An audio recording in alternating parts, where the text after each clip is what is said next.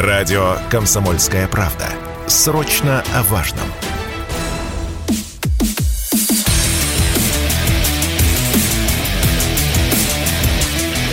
Программа с непримиримой позицией. Утренний Мардан. И снова здравствуйте. В эфире радио «Комсомольская правда». Я Сергей Мордан. Трансляция началась на Ютубе. Ютуб-канал Мордан 2.0. Подписывайтесь, нажимайте свои лайки. Идет трансляция в телеграм-канале Мордан. Давайте не будем терять времени, потому что довольно много очень важных новостей. Вчера все а, писали, спрашивали в личку где угодно, что, происход- что происходит под Харьковом бои под Балаклеей. Я много не писал, я сделал несколько репостов а, ну, от а, своих коллег, военных экспертов, кто собирает информацию с мест боев. Мы сейчас попробуем соединиться а, с Михаилом Нафриенко. Вот, зададим ему вопрос, что происходит. Я вот прежде чем мои коллеги до него дозваниваются, вам скажу только одну вещь, что мне это напоминает, и в принципе это является ключом к пониманию вот э, когда вам а, хочется сразу начать немедленно паниковать, о боже мой, хохлы же перешли в наступление, значит, все пропало. Успокойтесь, успокойтесь, как говорится. А что касается Харькова, это вообще место проклятое. А, Красная армия Харьков брала три раза. Но военная история – Харьков известен, то есть вот номером один идет от, э, вот в истории этого города. Э, Харьковская катастрофа 1942 года. Вот это нужно иметь в виду. И, собственно, по идее, это должны были иметь в виду хохлы, которые э, под Харьковом и явно совершенно организовывали направление главного удара. То есть вот все то, что мы обсуждали до сегодняшнего дня, вот эти вот бессмысленные, там, совершенно там кровавые атаки через степь э, под Херсоном, которой всем было очевидно, что ну глупо наступать, особенно если ты об этом говорил в течение предыдущих двух месяцев, ну глупо наступать. Ну, конечно, военная хитрость. Кстати, многие военные эксперты, многие военные многие военкоры писали об этом, что это явно отвлекающий маневр. Ну, собственно, так оно и вышло. То есть людей, вот этих вот украинских солдат, которые сгинули под Херсоном, тысячи людей, их просто, их, их просто принесли в жертву. Просто очевидно принесли в жертву. Для того, чтобы основной удар попытаться нанести под Харьковом. 42 год – давайте вот краткий э, исторический ликбез. Первая декада мая тоже началась э, крайне успешно, помпезно. Красная армия начала массированное наступление, в общем, рвалась э, на запад. Ну а как? То есть уже битва под Москвой была. Поэтому май 1942 года, по крайней мере, ряду советских начальников казался, ну, вполне себе, возможно, перелом. Немцев остановили, отбросили от Москвы, можно наступать. Причем там такая очень характерная деталь была. Один а, из а, генералов, а, который командовал, вот я сейчас не вспомню, какой э, армией, привез на фронт даже своего сына, кавалериста юного пацана. Просто для того, чтобы вот он тоже приобщился к великой победе. Оказалось, что привез он его на смерть. В течение трех недель немцы разгромили фактически весь э, юго-западный фронт, просто весь юго-западный фронт в 1942 году погиб и открыл дорогу Павлюсу и фон Боку на Волгу и на Кавказ. Вот чем закончилось наступление под Харьковом. Вот чем закончится это наступление для вооруженных сил Украины. Почему я об этом говорю? Ну, скажете, там, Мардана, у тебя есть ли какие-то основания э, это предполагать? Я прежде всего доверяю математике. Соответственно, ну, у меня есть некоторое представление, какое количество воинских частей вооруженные силы России держат на украинских фронтах. Я это, в общем, не секрет. Это вы можете там ту же самую информацию найти. Я понимаю, какое количество резервов Россия военных может перебросить. И, собственно, для меня нет и не было и нет никаких сомнений в том, что у вооруженных сил Украины нет ни единого шанса победить в войне, вообще ни единого шанса. Вызывает ли у меня это уважение, там, то, что они сражаются? Нет. Сочувствую ли я им? Нет. То, что я им не сочувствую, то есть в этом нет никаких сомнений. Вообще а, использовать подобного рода терминологию, подобные слова через 6 месяцев после начала кровавой войны, да каких через 6 месяцев? Всегда держите в голове, война идет 8 лет. Война идет с 2014 года. 8 лет украинские военные, люди с желто-синими шевронами убивают русских людей, убивают украинцев, убивают мирных людей. Они 8 лет воевали с Россией. То, что Россия на эту войну не хотела приходить 8 лет, то, что Россия 8 лет делала вид, что ничего не происходит, это вопрос а, не к людям, которые а, защищали Россию на самом деле. В ДНР, в ЛНР. Они защищали Россию. А сейчас, да, в бой вступила российская армия, русская армия. И то, что русская армия разгромит этих орков, этих упырей, этих отступников, этих предателей, все, кто воюет в украинской армии, это предатели. Они предали русский народ, они предали русскую историю, они предали самих себя, они предали десятки поколений своих предков. Как поступают с предателями? Сами знаете, как поступают с предателями. Как с армией генерала Власова. Поэтому слово «А, «я сочувствую, мне жалко» отложите на потом для других людей. Этих не жалко. Это содержательно, потому что происходит. Идут тяжелые бои. Я сейчас вам озвучу, ну, несколько последних, по крайней мере, сообщений, а, которые я видел, которые я прочитал, пока не удается с Ануфриенко созвониться. А вот когда читаешь новости, вот все эти названия населенных пунктов, а, Вербовка, Балаклея, а, это ровно те же самые места, где шли сражения в 1942 году. Вот я уверен, что те, кто следит а, за боевыми действиями, вот у них уже вот засело как гвоздь в башкет, как у меня – там выражение «барвенковский выступ». Ровно тот же самый термин используется в публикациях по истории Харьковского сражения, Харьковского разгрома. Там тот же был Барвенковский выступ. Боевые действия проходят по тем же самым местам. И это ужасает на самом деле. Вот эта вот цикличность русской истории, она ужасает. То, что на месте армии Федора фон Бока, кстати, он Федор – фельдмаршал фон Бок был Федор. Там русские корни у мамы его.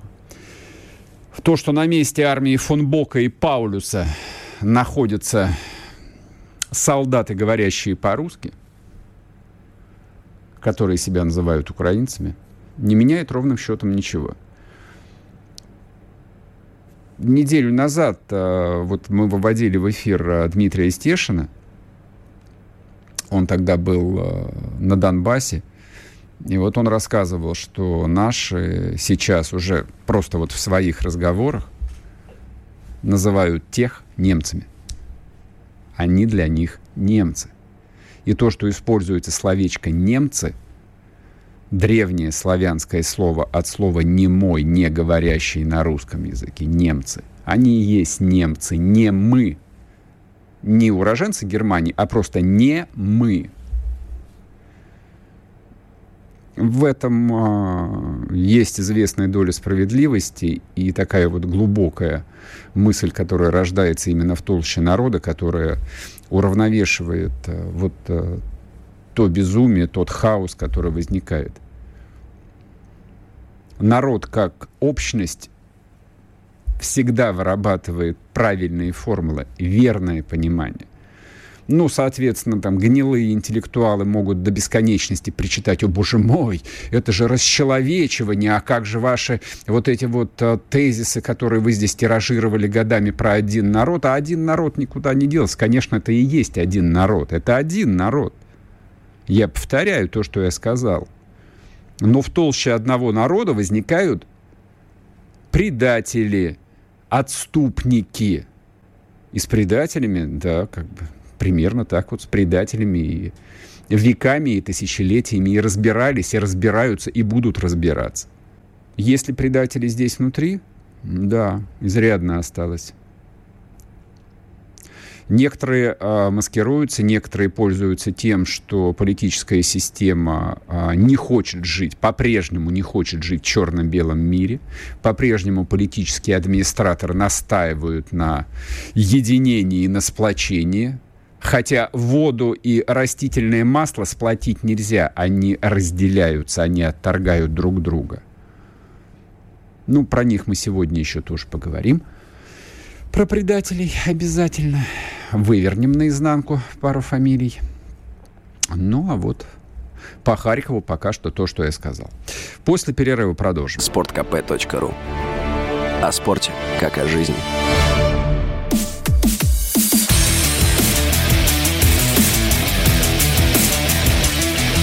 Программа с непримиримой позицией. Утренний Мардан.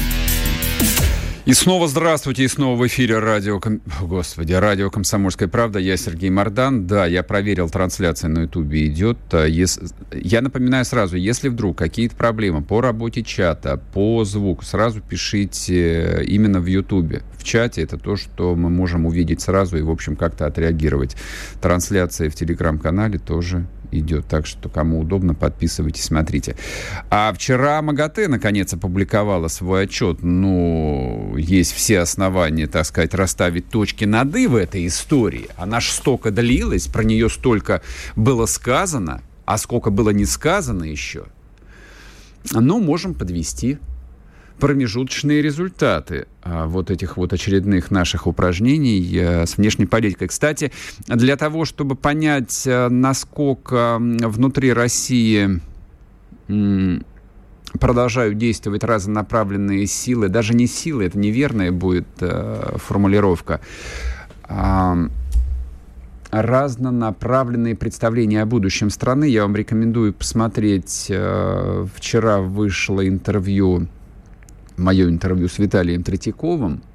Ссылку на него я размещу чуть позже в телеграм-канале Мардан, либо вы можете зайти в YouTube канал Мардан 2.0, там оно выложено.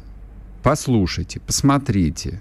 Виталий Тойевич очень э, много сказал и исключительно откровенно говорили мы о том, э, как э, элиты представляют себе, скажем так, итоги войны, Элита — это очень разные люди.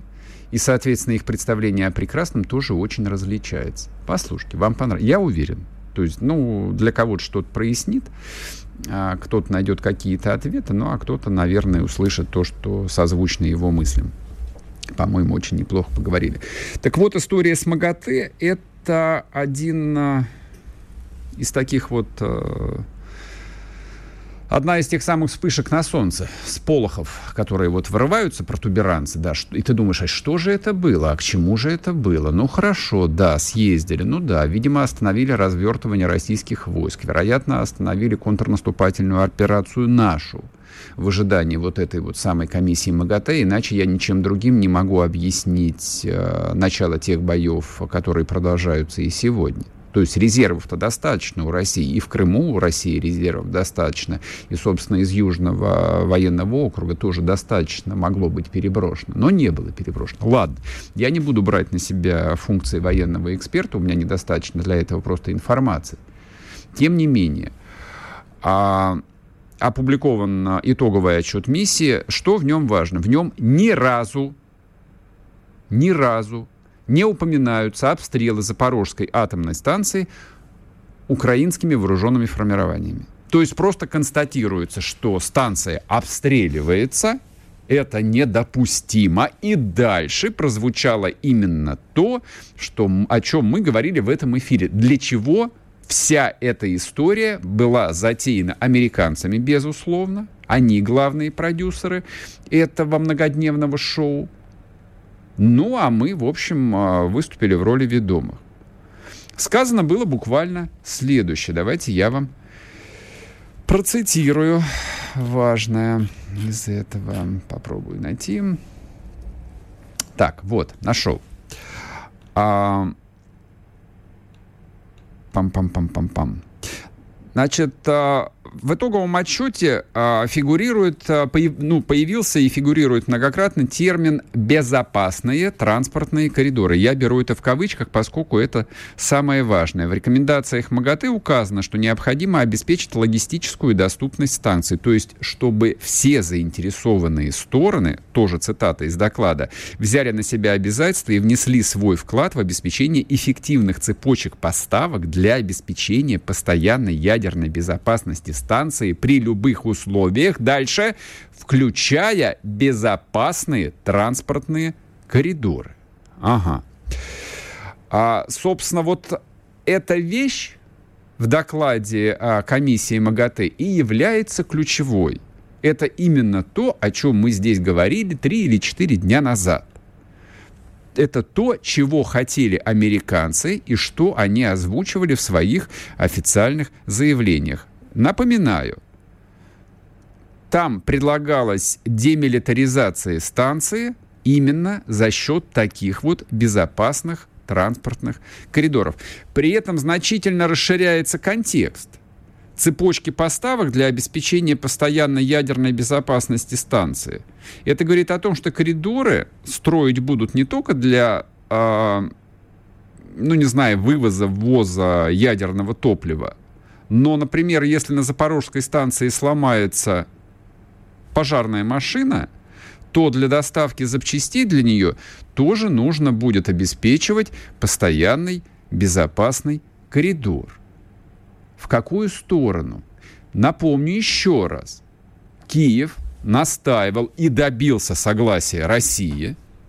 На высшем уровне согласие было получено что комиссия МАГАТЭ приедет на Запорожскую станцию через украинскую территорию. Хотя, казалось бы, хотя, казалось бы, вот есть Крым, сел, безопасно, без проблем. Нет, через Киев. Наши согласились. То есть так хотели, чтобы МАГАТЭ приехала на ЗАЭС, что согласились и на это. Я вас уверяю, что обеспечение транспортных коридоров вот а, в этой логике, это означает обеспечение безопасных транспортных коридоров именно на контролируемую Украиной сторону.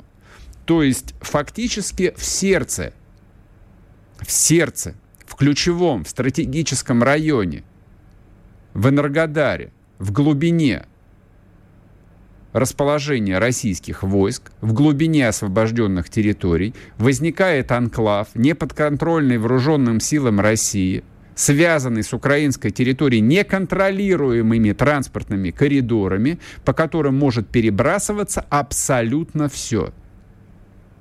Абсолютно все. Вот так вот, дорогие мои, работает окно Авертона. Вот так вот работает дипломатия уступок. Вот чем закончилась история с визитом комиссии МАГАТЭ на Запорожскую атомную станцию. И отвечает за весь этот позор традиционно вот выставляют на frontline, это тот редкий случай, когда я выступаю адвокатом МИДа, потому что выставляют МИД, хотя он совершенно здесь ни при чем. Это вообще не их вопрос. То есть тут спикерами должны выступать либо Минобороны, это их компетенция, но они молчат. У нас армия, как известно, политически не субъектна.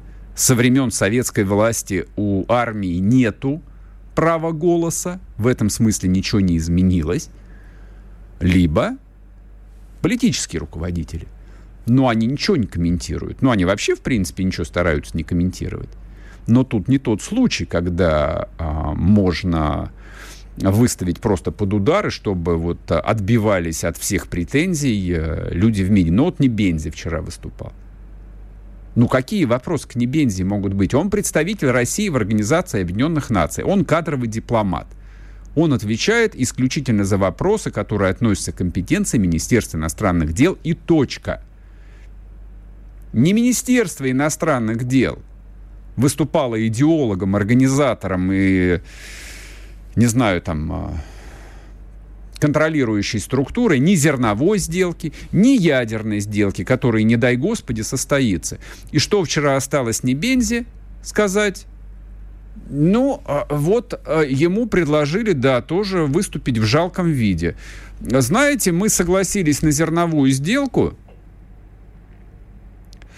а, в рамках которой нам обещали некоторое облегчение по нашему собственному экспорту, но нас обманули. Что, серьезно? Нас снова обманули? Вот исходя чисто из житейской, из обывательской логики, у меня было, ну, наверное, несколько историй, когда меня цинично в жизни обманывали. Кидали или просто обманывали – я всегда испытывал чувство мучительного стыда при этом. Ну, вот несколько историй, за которые мне до сих пор стыдно, хотя это было бог знает сколько лет назад. И я понимаю, что я был еще там молодой, глупый, недостаточно опыта. Но мне стыдно. А Великая Россия, которую снова, раз за разом, обманывают какое-то вот совершенно фантастическое, патентованное жулье, вот этой России почему-то не стыдно моей России почему-то не стыдно. Не, я уверен, что не Бензис стыдно это говорить, хотя он дипломат. У него в этом смысле броня. Но любой русский человек, любой патриот, которому пришлось бы вот это произносить, ему было бы стыдно. Какого черта? Какого черта мы наступаем раз за разом за одни и те же, на одни и те же грабли, которые бьют и бьют нас по башке. Там синяк не проходит, черный лоб уже. Нас опять обманули зерновой сделкой. Ну, давайте еще ядерную сделку заключим – чтобы вот э, была полная гармония, чтобы послевкусие было вот такое вот богатейшее, незабываемое, чтобы послевкусие было вот как будто вот ходишь, да, и вот понимаешь, вот говна поел, вот вот по самое не могу. Вот что я хотел вам сказать по поводу э, выводов комиссии МАГАТЭ от визита на ЗАЭС. Едем дальше. После перерыва продолжим, не уходите. Радио «Комсомольская правда». Мы быстрее телеграм-каналов.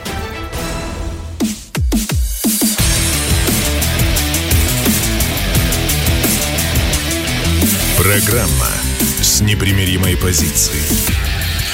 Утренний Мардан.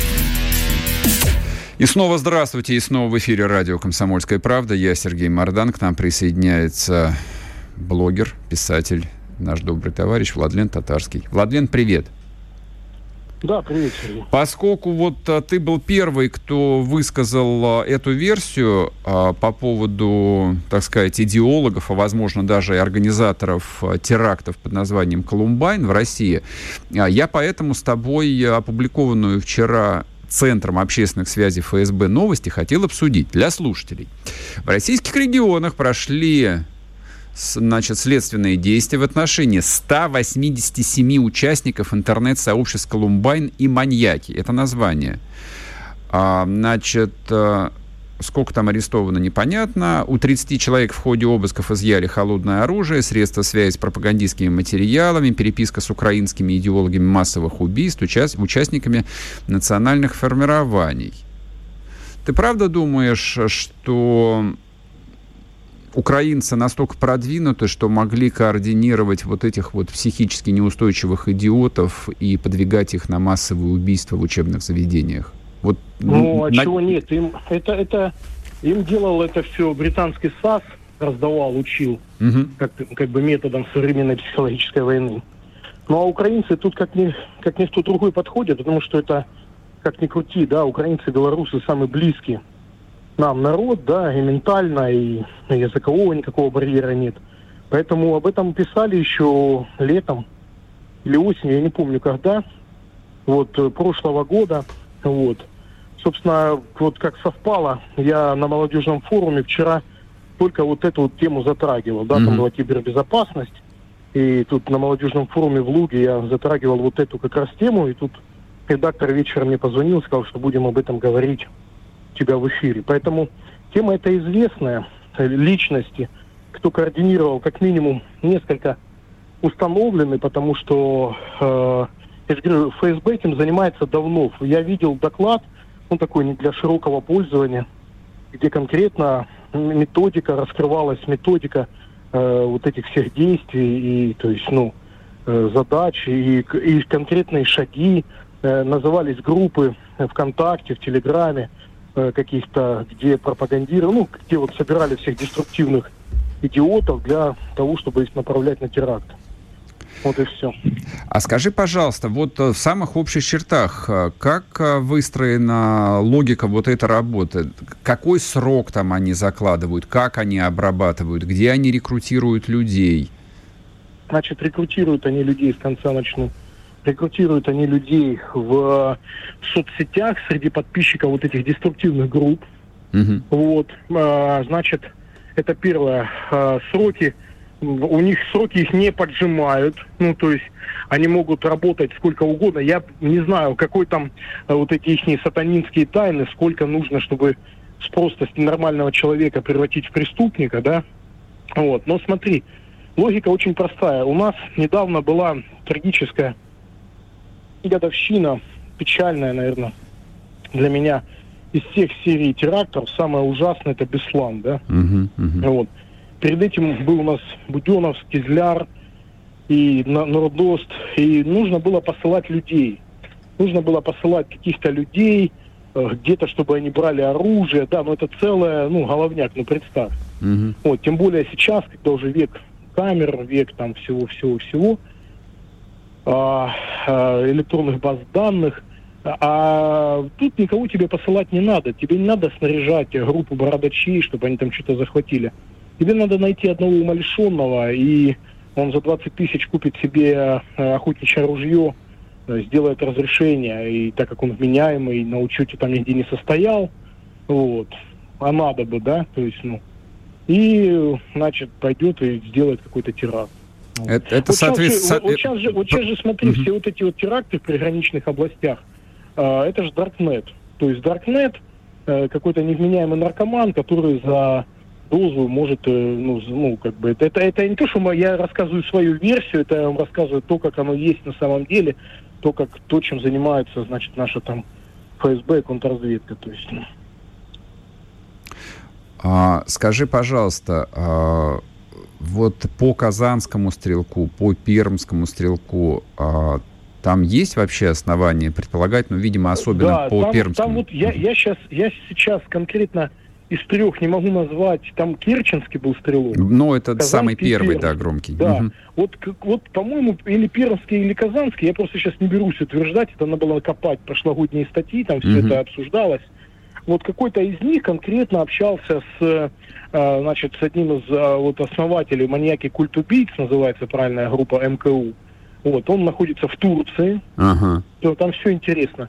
Он находится в Турции, сам он с Украины методички давали британцы, все, полный набор, короче. Вот, и он конкретно с ним общался, то есть э, с этим человеком. Поэтому вот, вот такой, вот, вот результаты работы, пожалуйста. Насколько я понимаю, в том числе и нападения на военкоматы, которые были в последние месяцы, они тоже координировались, в общем, вполне себе сетевым образом, а, без физического да. контакта там заказчика и, в общем, полоумного исполнителя, вообще, которому бросили да, там вообще. 2 рубля. Вообще, да. Так, а что, с, а что с этим делать на самом деле? А вот меня вчера спросили молодежь, которая за кибербезопасность. Я как молодежь я тоже спрашиваю ну, тебя. Ты, ты, внешне, ты внешне напоминаешь как бы молодежь, вот, поэтому сейчас я скажу. Я тебе признаюсь честно, смотри, давай смотреть объективно. Э, ну, самые горячие головы, э, значит, э, они скажут так, запретить интернет, все там, в интернет заходить по паспорту, угу. или там еще что-нибудь. Ну хорошо, но сумасшедший может быть не только подросток, взрослый может быть сумасшедший. Запросто, еще быстрее, да. чем подросток, мне кажется. Да, да, да, поэтому я думаю, что просто э, какая-то, я не знаю, может она уже есть. Это группа, да, ну раз я встречался, там кибербезопасность, значит, наверное, кто-то есть. Должна мониторить все деструктивные группы. Если там пропагандируется самоубийство, убийство, маньяки какие-то там, вот я просто, как-то мне попалась группа, там больше 150 тысяч подписчиков ВКонтакте, если я не ошибаюсь. Там именно, ну, просто про маньяков. Просто угу. смакуются их, значит, дела, какая-то биография, там чуть ли не сувенирная продукция с их изображением. Угу. Начинает, все, и типа вот в Америке это давно нормально, то есть, ну, это, не, не это нам, не это нужно нам брать за образец с Америки, да, то есть, поэтому Конечно, это все должно мониторить, закрываться. Где-то, кто в группах там активничал, э, браться на заметку. Ну, вот как-то так. Это, конечно, колоссальная работа, но в целом, э, в целом, ну, а я не вижу других э, каких-то... Обрубить интернет не получится, да, ну, то есть других вариантов нет. То есть нужно серьезно, вот те, кто будет по-серьезному этим заниматься, серьезно мониторить. Может быть, действительно, человек, если у человека есть э, интернет, ну ничего такого, у нас же сим-карты по паспорту продаются, правильно? То есть ну, в общем, ну, нас... возможно, это... Ну, как ну, это, это, это не вариант, конечно. Кита... Э, китайский, э, опыт китайских товарищей как бы тоже не вариант. Да ну, он вот тоже дырявый. Китай, это, про, про да. китайский интернет это не более чем миф о том, что он весь ну, закрыт, ну, более, там, там полно дырок. Да. А по поводу сим-карт, э, ну вот был я в городе Герой Петербурге неделю назад на станции Удельная, где находится знаменитый рынок. А так mm-hmm. вот, э, там стояли какие-то пассажиры южной наружности и раздавали бесплатно симки. Я не знаю, как этот бизнес устроен. То есть, видимо, там у тебя 5 бесплатных минут, э, а дальше ты должен будешь там закидывать копейку малую. Но никто паспорт не просто раздавали симки бесплатно. Да, не, подожди ты, я пересекаешь границу ДНР и России вот первый раз, да, ага. на первой же заправке ты без паспорта покупаешь, просто она действует там сколько-то, это сим-карта, вот как ты говоришь. А, я как мигрант тебе, э, бывший, вот ага. это, ношу ясность, да. Но я к чему тебе говорю? Потому что, конечно же, нужно с этим нужно что-то делать. Мониторинг вот этих групп, их не миллион групп, да? Да, конечно. Их там, да, и, и ну, есть группы, которые реально обладают влиянием. Есть группы, там просто один сумасшедший ведет, там, э, выставил фото убитой кошечки, и у него там еще два его друга подписчика, понятное угу. дело. Но есть э, вот, которые реально влияют, которые резонируют. Конечно, нужно на них обращать внимание, кто там активничал, кто там больше всех выкладывал посты, кто-то, кто-то, кто-то. Ну, в общем, но я скажу сразу, что от сумасшедших именно полностью, мы никогда не застрахуемся. Тут важна бдительность и охраны, да, в школе, там, и, и профилактика терактов, и различные... Вот у меня друг давно предлагал, чтобы на первом этаже в школе, например, э, были чтобы, например, хотя бы младшеклассники только первые, пер, на первом этаже, и чтобы у них у каждого класса была а, своя дверь из класса забежал террорист, э, или там, например, он зашел, в... у нас же как получилось, террорист заходит в коридор, да, учительница или зак... кто успел, там пытались двери закрыть, они да. просто как в ловушке, как правило, там решетки какие-то на окнах. Угу. Все, так раз дети убежали на улицу к взрослым, там уже, ну, то есть нужно это обдумывать, с израильскими товарищами посоветоваться, у них там угу. всегда хорошие находки по этому поводу, да. У вот них, и все. Да, есть, у, у них никаких колумбайнов нету. Угу. Да, как, кстати, как говорил один мой знакомый, э, лентяй один, вот я его спрашивал... 15 секунд, это, Владлен. Угу. Да, почему он это не делает, почему он это не делает. У него всегда была одна отговорка. Этим нужно заниматься. Вот да, это очень... Этим нужно заниматься. Чисто русский да. ответ. Чисто русский да, ответ. этим нужно заниматься. Все, на связи. Спасибо тебе вот. большое. Владлен Татарский был с нами. Друзья мои, сейчас мы уходим на короткий перерыв на новости. Вернемся, продолжим. YouTube канал Мардан 2.0, телеграм-канал Мардан. Радио «Комсомольская правда». Срочно о важном.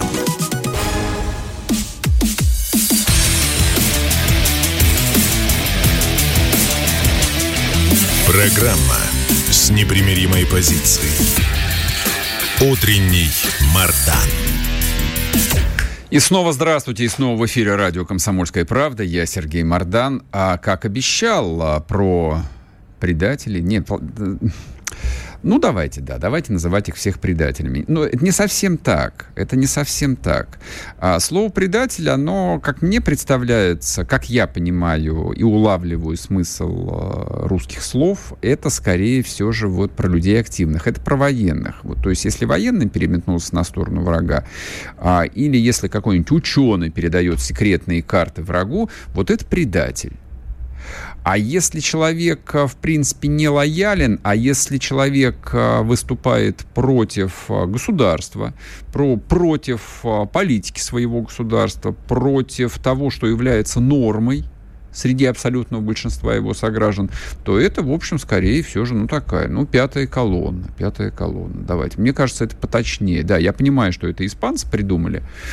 А, это во времена Франциска Франк пятая колонна-то возникла. Но, тем не менее, Значит, а в этой самой пятой колонне тут каждой твари по паре. Их а, полный выбор. Что меня не перестает уже полгода удивлять, правда, я искренне этому удивляюсь, что а так называемая культурная богема оказалась а, ну, максимально поражена а, вот и этой концепции глобального мира, ну и как следствие нелояльностью своему национальному государству. Нашим национальным государством является Россия. Вот они ему категорически нелояльны. Не потому что, а, вот, не знаю, люди принесли там клятву ЦРУ какую-нибудь, там кровью, вот там резали там а, пальцы, а, как в фильме «Братья по крови», и они, значит, становились побратимами каких-нибудь американских разведчиков. Да нет, совершенно. Они искренне себя считают там разумными, нормальными, честными, хорошими людьми.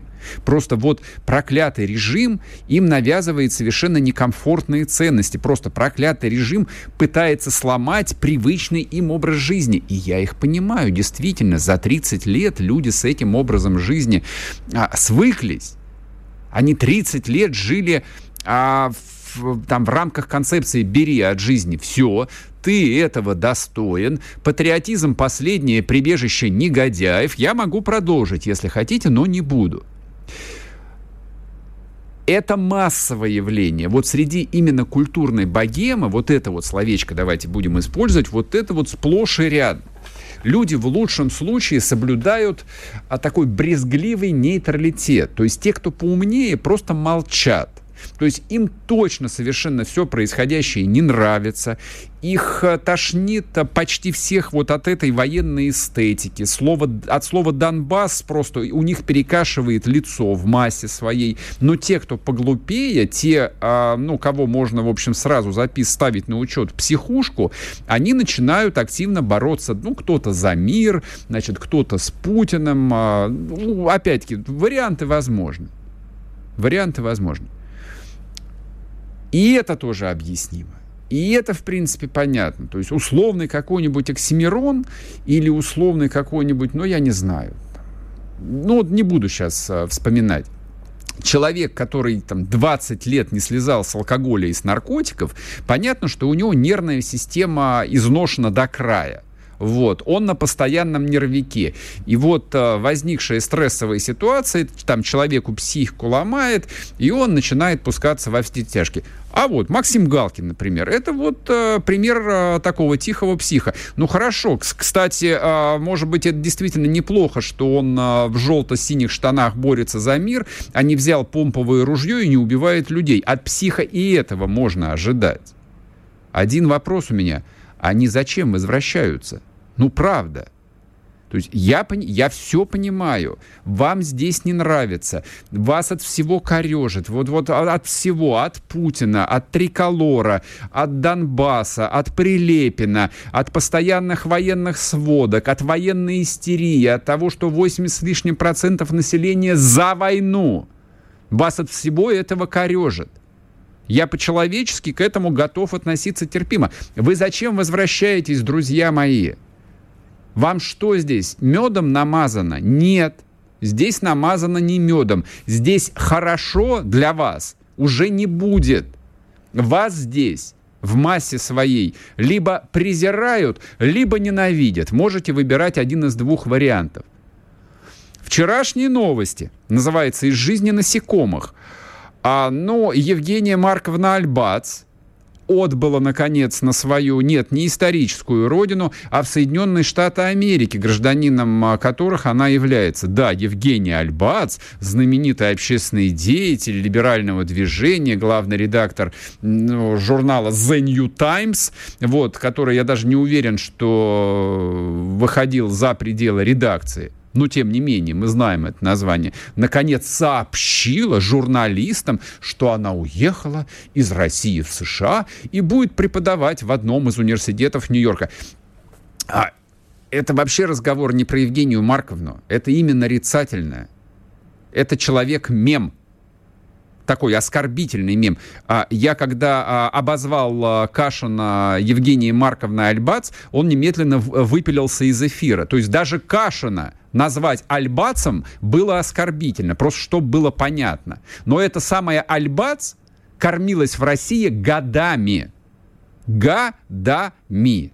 То есть ей придумали звание иноагент, тоже для меня большой вопрос, вот для чего все эти эвфемизмы, когда есть э, старый проверенный изменник Родины, и, в общем, по нему в разные времена то вышку давали, то 15 лет, то высылали, ну, в редкие минуты гуманизма. Высылали просто из страны, там сажали и отправляли. Хорошо, придумали иноагент. Изменник Родины, ну, пугает, видимо. То есть воспоминания о Сталине — это страшный сон для многих, в том числе для элит, для элит. Почему у нас вот Сталин там в таком странном положении в списке исторических персонажей? Потому что страшно. Хорошо, ладно. Уехала. Она уехала, но зато приехала к Семирон. Вот э, люди постарше скажут, кто такой Оксимирон? Зачем-то Мардан про него решил разговаривать. Мы его не знаем. Я понимаю, что вы знаете Аллу Пугачеву, но я же не могу про Аллу Пугачеву каждый день говорить. А для ваших детей, для ваших внуков Оксимирон — это суперфигура, это культовая фигура, это вообще главный артист. То есть вот спросите там 30-летнего, составьте список главных э, исполнителей э, в российской музыке, и он, скорее всего, войдет в топ-5. Плюс, почему это еще важно, он не просто певец ртом, как какой-нибудь, ну, не знаю, там, прости господи, Басков. Я ничего сейчас плохого не имею в виду. Он типа поэт, современный. Он человек текстов, и его тексты — это именно то, что обсуждается, это то, что вот переживается, ну, практически Высоцкий. Ну, давайте послушаем, а, что Оксимирон а, заряжал тут по поводу освобождения Украины. Всем привет из Питера. Я сегодня не ограничусь словами о том, что я за мир и против войны, потому что на словах все всегда за мир и против войны, однако это не мешает вести захватнические войны. Я хочу сказать, что я конкретно против той войны, которую прямо сейчас развязывает Россия против народа Украины – я считаю, что это катастрофа и преступление. И как бы нам не объясняли, что это не агрессия, а защита, но Украина не вторглась на территорию России. Это Россия прямо сейчас бомбит суверенное государство. Все ясно. Это тот самый Оксимирон. Это тот самый Оксимирон. Это главный музыкант а, современной российской культуры современной музыки. Вот он вернулся. А у меня один вопрос. То есть вот этот короткий врез, вот эта короткая цитата, это, считайте, материалы для Следственного комитета. Я не знаю, завели на него уже уголовное дело. Ну, вот тогда. Это, это не сейчас он сказал, это было сказано сразу, 6 месяцев назад. Или забыли, как водится ну, Следственному комитету часто не, не до своих прямых обязанностей. Там, а, в общем, Бастрыкин, он а, то про идеологию переживает, то про образование дает а, советы и так далее. Это вот то, чем должен заниматься Следственный комитет, очевидно.